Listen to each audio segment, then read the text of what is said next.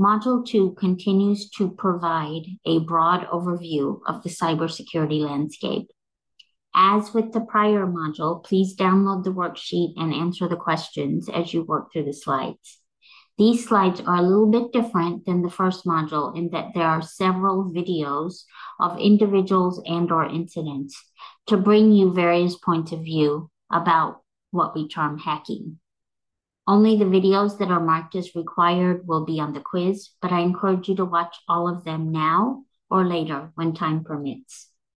Ethical hacking, a key concept in this module, plays a crucial role in ensuring the security and integrity of our computer ecosystems and networks.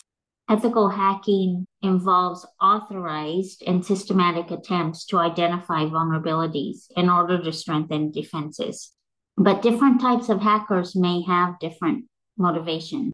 Some hackers are motivated by financial gain, while others seek fame, political influence, or simply enjoy the challenge. Throughout history, hackers and whistleblowers have often faced questions about their motives and the ethical implications of their actions. To analyze attacks, it's important to recognize the five phases of the kill chain. These phases include reconnaissance, weaponization, delivery, exploitation, and exfiltration. Each phase represents a crucial step in an attacker's plan.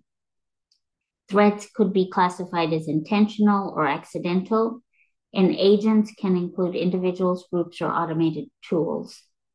As you read about the real world cyber events in this module, you'll see that they've had significant impacts on society.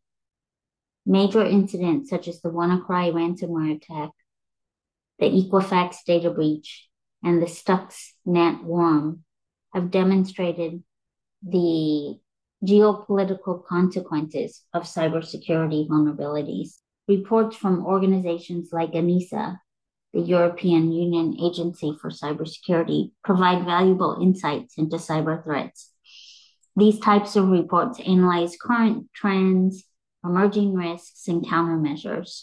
They also give us a view into key attack terminology, such as malware, phishing, social engineering, denial of service, and many others discussed in this module and in your later reading. Understanding key attack terminology is vital for effective communication and incident response.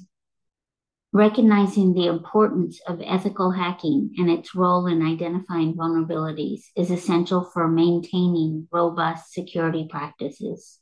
By staying informed and proactive, we can better protect our systems, networks, and data from the ever evolving landscape of cyber threats.